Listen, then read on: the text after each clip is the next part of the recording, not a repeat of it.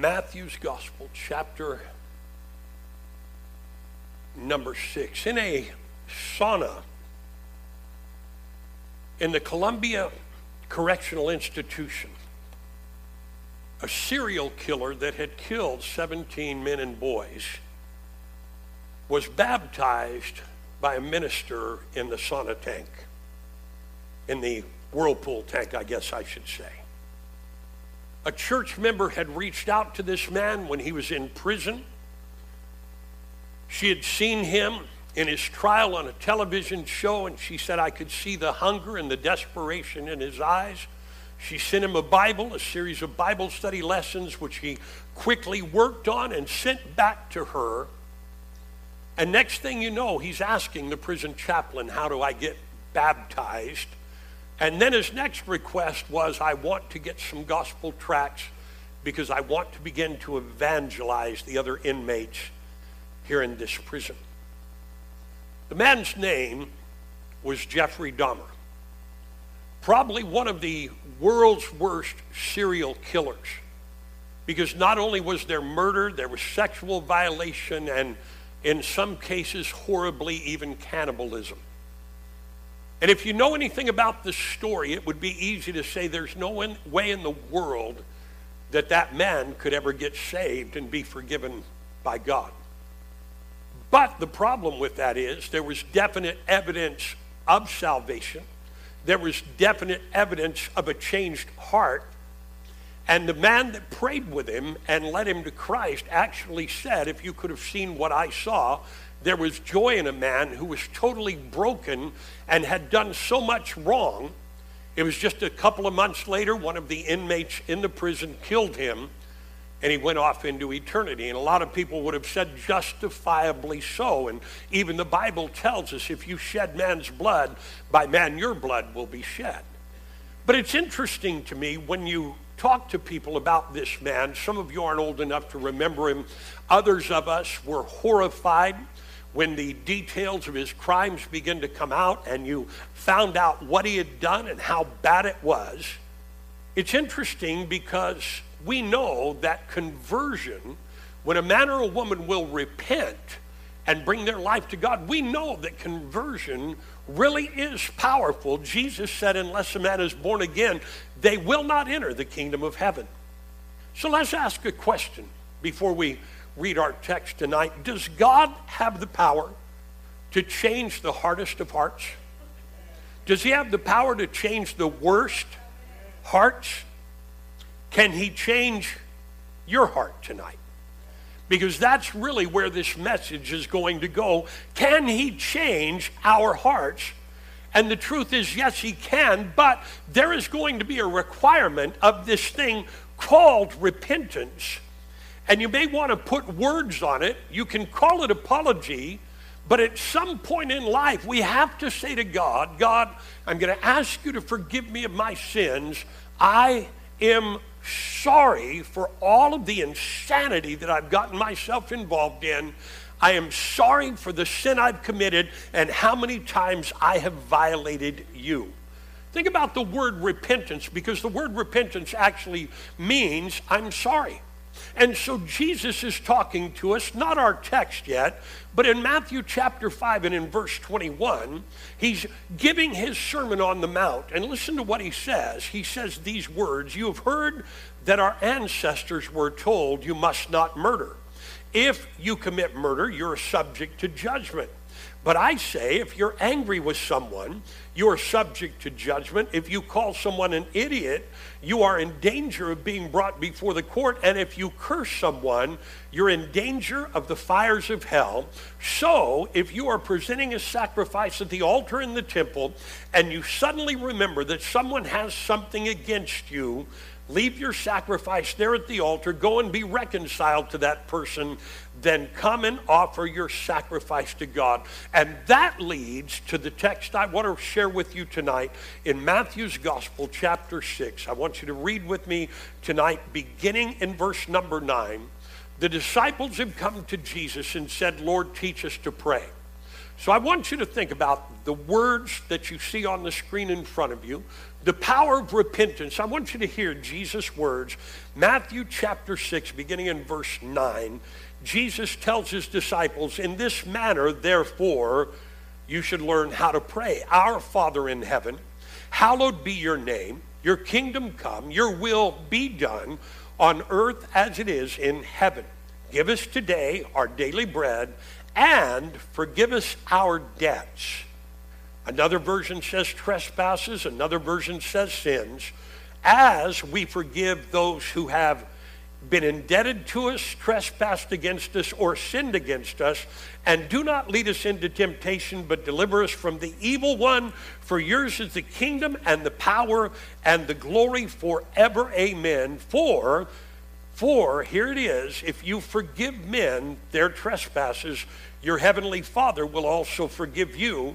But if you do not forgive men their trespasses, neither will your Father forgive your trespasses. I want to talk to you tonight about the power of the two words, I'm sorry. If you were here Sunday morning, I preached on the word division.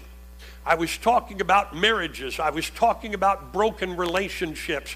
Every person in this building can come very closely to understanding the things that happen in marriage. There's division at times, there's anger, there's things said, there's arguments. Sometimes it's back to back for the next three weeks until we decide to resolve our problems. Sometimes it's yelling and screaming, and next thing you know, it ends up in division, which is now called divorce.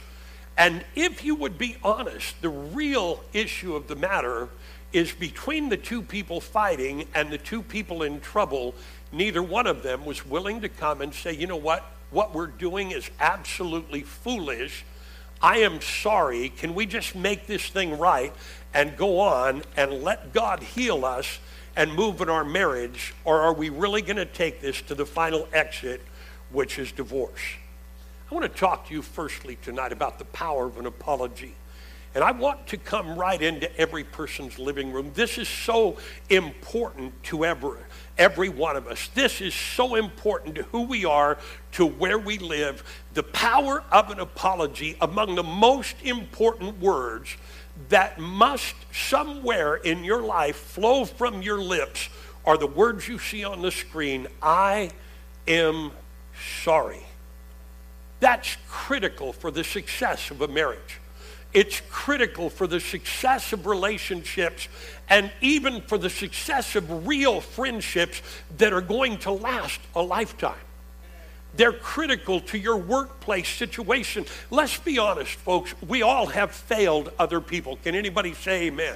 If you haven't, it's because you're young and you don't recognize how badly you have failed.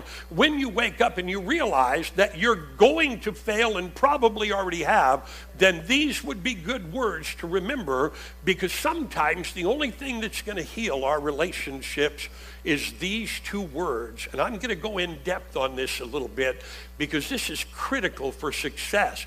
And being unable to offer a genuine apology is one of the greatest forms of narcissism or self love, one of the greatest forms of emotional, psychological, and spiritual immaturity when you are unable to ever say those words, I am sorry. Could you please forgive me? Jesus is talking about apologies in the Sermon on the Mount. I want you to think about this for a minute. In Matthew 20 or 5 verses 23 and 24. I just read them for you. But he says something amazing. He says when you're offering your gift at the altar, when you bring your gift to the altar, if you remember that your brother or sister has something against you, you've done something to them, leave your gift there before the altar and go First be reconciled to your brother or sister, and then come and offer your gift to God. What makes that a stunning statement? It is very possible this teaching was going on in Galilee. That means the temple and the altar they were talking about would have been in Jerusalem. So you would have gone from Galilee to get to Jerusalem. It would have taken you about nine days. Imagine the trip and you get there and you're getting ready to offer this gift to God in worship because they didn't have services like we do all the time, just by virtue of where they were. They had house churches, but to go to the temple to offer an offering, you would have had to travel nine days. And so Jesus says, if you get there and you bring your gift to the Lord and you kneel there as you're going to offer this to the priest because you want to give this offering and pay for sins, if you remember while you're there that there's an issue that needs to be resolved, I'll interpret it to today's language. If you remember, you need to say, I'm sorry to someone and heal up a relationship. Leave your gift on the altar. That'll make sure you'll come back in most cases. And then go back, make things right, and then come back to the altar and offer your sacrifice to God. Now, if it's true they were in Galilee, that's a nine day trip. So now you got to go nine days backwards if it's people in Galilee that you know need to hear you say, Listen, I'm sorry, let's quit this foolishness, let's quit this angst and anger. I'm sorry, can you forgive me? I want to make this right. We used to be friends, we need to be friends again. So now you've got to go 18 days and then if you're going to reoffer your sacrifice again, you got to go nine more days back and nine back the other way before you can ever get it. Now, you know what I know, right? Most people would have never done that. You're not telling me I'm going nine days back to make things right with my brother who I already don't like anyway. But notice what Jesus said. He's trying to give us some insight. That's a lot of days of your life when if you would have just stopped for a minute, listen, if you would have stopped for a minute and made things right even before you left. You wouldn't have to do that. You could have gone to the temple. You could have offered your sacrifice. You could have gone away rejoicing. But obviously, to avoid the walk, you needed to take care of the offense before you went to offer your sacrifice. I think what that does, it helps us begin to see what Jesus really wants us all to see. And that's the importance of an apology or those infamous words, I am sorry. Husband, hard, aren't they? Wife, difficult, isn't it?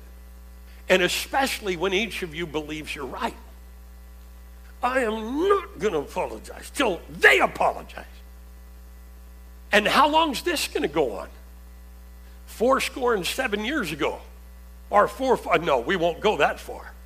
But imagine how long that is. Think about what's happening here because when you begin to understand the idea of apologizing and reconciliation to Jesus, it is connected to worship. It is connected to offerings. It is connected to praise and thanksgiving. It is connected, in other words, there will be a wall between ourselves and God, a wall even in worship, as long as there are, there's a wall between ourselves and people that we've wronged or that we have an issue with that we need to apologize to. You know what I know? You know what I know? We don't always apologize very well, do we? Wow, no. How about an amen? We don't always apologize well, do we? We really don't. And the reason it is, is because it is such a humbling place in our lives. We become defensive. We're pretty good at lousy apologies. Can anybody say amen? You know what I mean, lousy? The ones that are inauthentic, self serving, and cheap. Kind of like your kids when they do something wrong to their brothers and sisters. Now say, I'm sorry. I'm sorry. Big stinking deal. Don't give me this, I'm sorry. I'm sorry. No, look him in the eye and I'm sorry. We don't do this apology thing good at all. It's not in our nature because it causes things to happen in us that we don't like to have happen. And so what do we do? Here's our apology. You ready? I'm sorry you felt hurt by what I did. I'm sorry you're so sensitive. I'm sorry if you felt I did something wrong. I'm sorry if something I may have done hurt you. Or we might as well just come at them and say it I am sorry you're such a jerk. That's usually what's being said behind it because a genuine, sincere I am sorry. I have done wrong. I don't care about your feelings or sensitivity or anything else. I have wronged you and I need to apologize to you. And can I please do that? And would you please forgive me? Sometimes our apologies are merely self serving. We're just tired of the angst around the house. Okay, you want to hear it? I'm sorry. Oh, that's a big apology, isn't it? But uh, you said you've been waiting to hear it. I told you. We're trying to make ourselves feel better. We're trying to benefit somehow from the apology. I know who I'm preaching to tonight because it would be this way in any church in the world. This is the hardest part of life rather than truly understanding the pain we may have caused or the insincerity that we may have brought. How many of you ever seen a sports figure or a Hollywood star? They do something really wrong and they get caught. And at first they avoid and avoid and avoid and avoid and they don't want to get on the camera. And then they realize the brouhaha's not going to blow over. So now they're going to make an appearance on TV with a statement that either their manager wrote or the team PR department wrote. I stand here today. I am so sorry for what I've done. I made a really bad mistake. Would you please forgive me? I just want to get on with my career and play football. No, isn't that weird? A sincere apology, a sincere opportunity to make things right. And all I'm really trying to do is rehabilitate my career and go on and be able to do what I like to do. So, what, is a, what does a real apology look like? Well, I'm going to give you my interpretation. You guys may be able to make your own input here, but when you preach someday, you can tell them whatever you want. Amen. Four things I think make a great apology. You ready? If you're taking notes, write them down. If you're not taking notes, you should be. Oh, wait, we can go listen again online. Four things I think that an apology should look like.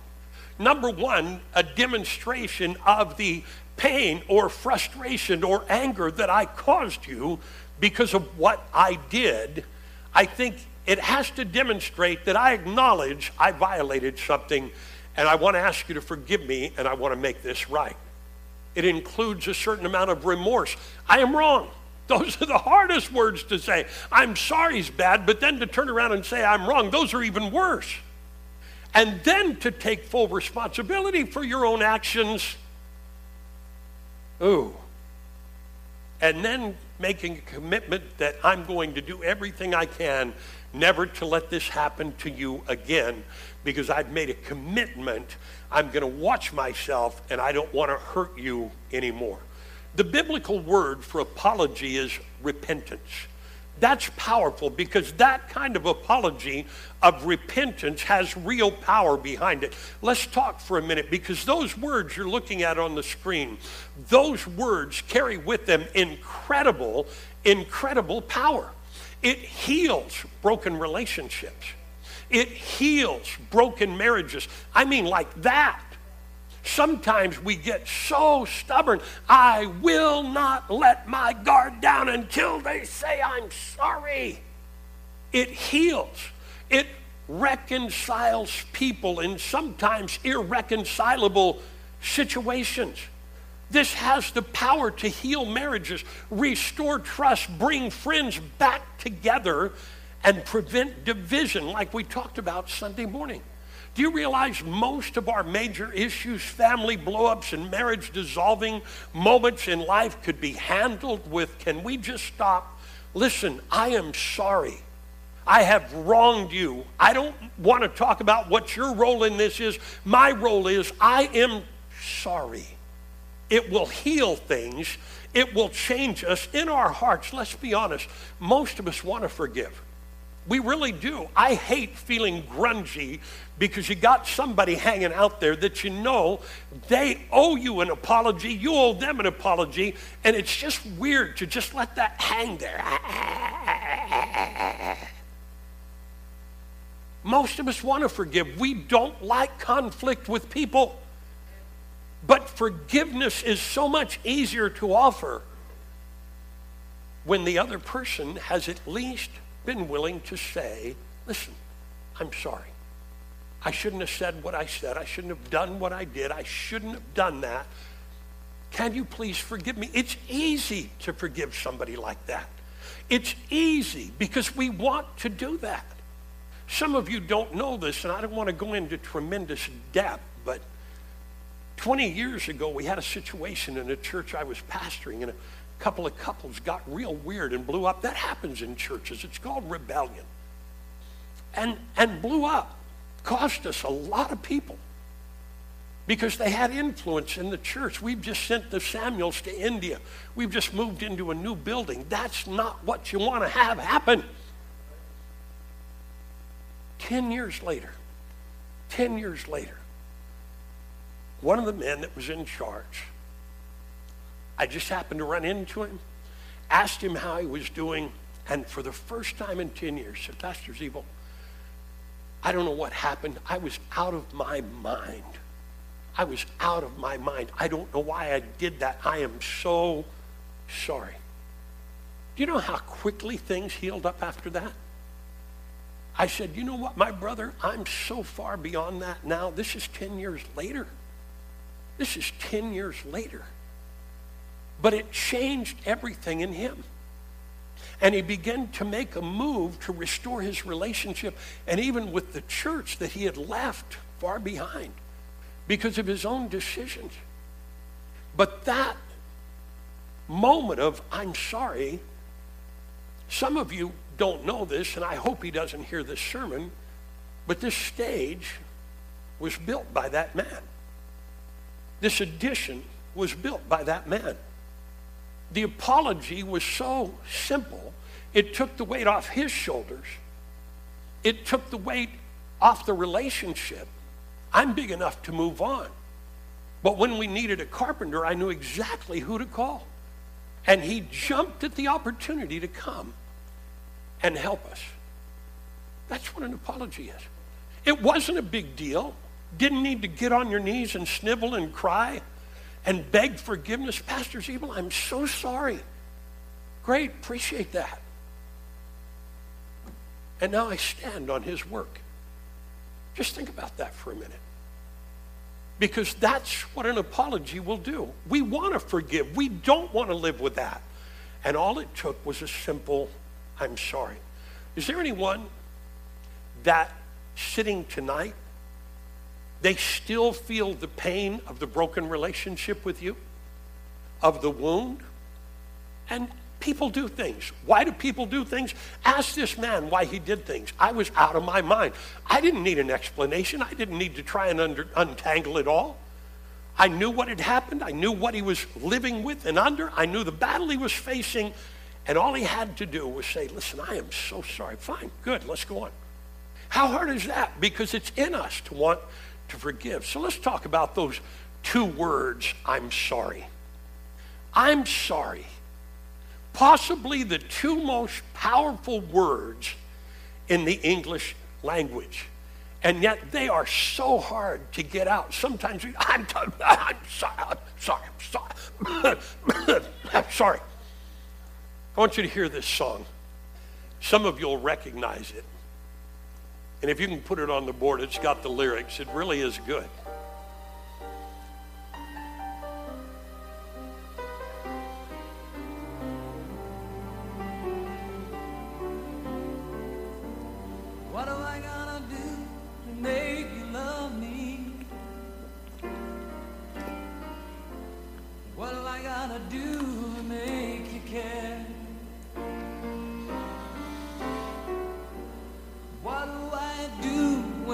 Lightning strikes me? And awake to find that you're not there. What do I do to make you want me? What have I gotta do to be heard?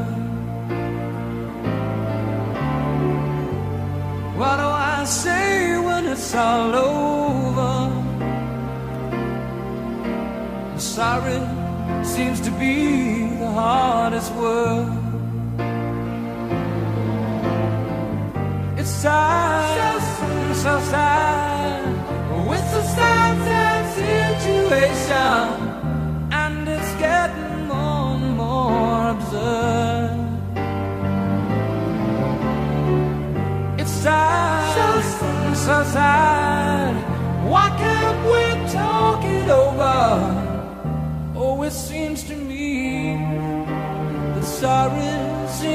be the hardest word. Now, think about that for just a minute. Sorry seems to be the hardest word. Isn't that true? There's couples sitting here tonight. You're looking at that. You're listening to those words and you're thinking it's a sad, sad situation and it's only getting more absurd. Why do we let things go on like that? And eventually we are so filled with a hard heart and hatred. Why do we struggle to say those words? I'm sorry. Words so easy to restore relationships. I'm sorry swings open doors of forgiveness of acceptance, of grace. I'm sorry releases the power of our mistake and grants freedom. It grants healing. It does so much. Two words I am sorry, but they seem to be the hardest words. Isn't it amazing we avoid those two words because we don't look at the end result? Instead, we're only looking at now, not to the future. We only look at the immediate and we tremble in fear because sorry grasps at something in our pride. And for me to go to her, me to go to him, me to go to them and say, I'm sorry? God, do you know what that's going to take? Because it grips at our pride and stubbornly we refuse to take responsibility for something we're at least partially guilty of. And when we do, we say no to making a change and transforming our lives. When we're unwilling to say, I'm sorry, we just say, jam it, it's not worth fighting for this relationship. Saying nothing leads to increased hurt, to hard hearts, leads to pent up anger. And I want to say it tonight if you'll hear it. It is never too late to say, I'm sorry. And it's never too soon if there's been a wrong before we allow it to go on any farther. Can anybody say amen? So think about that. So let me talk with you about three reasons we avoid these words. And I think some of these will hit home tonight. Number one is fear. Fear. Think about what I'm going to say. Saying I'm sorry can be scary. We're scared of what the other person or the other people may think. We fear their rejection if they don't accept our apology.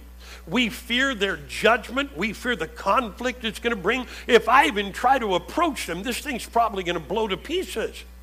We often think simply avoiding making an apology is just going to make the whole thing go away faster.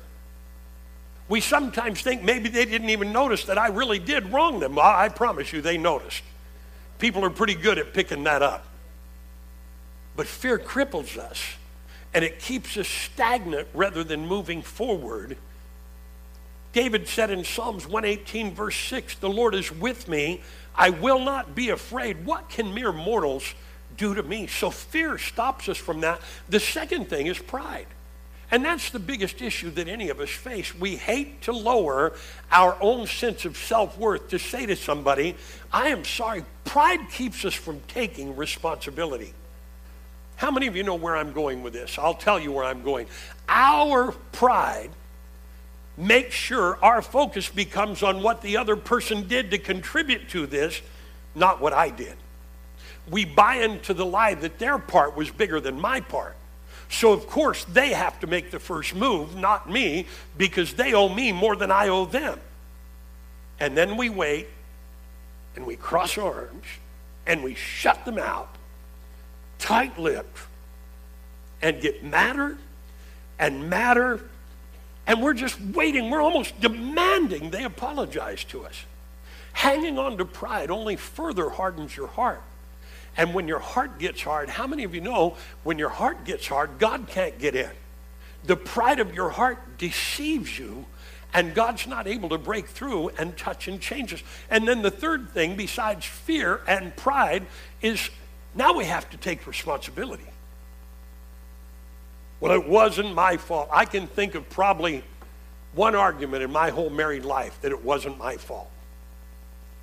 And boy, was I stubborn.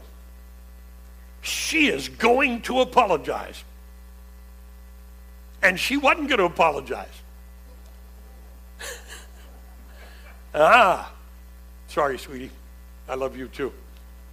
But I was. I was in that mode. I am not doing this. Until it just drug on and on and on. I said, this is absolutely stupid. The refusal to apologize is the same as refusing grace and forgiveness from someone else. It's essentially saying if I'm not willing to apologize, then I don't need grace. I don't ever need forgiveness. The apology is admitting wrong.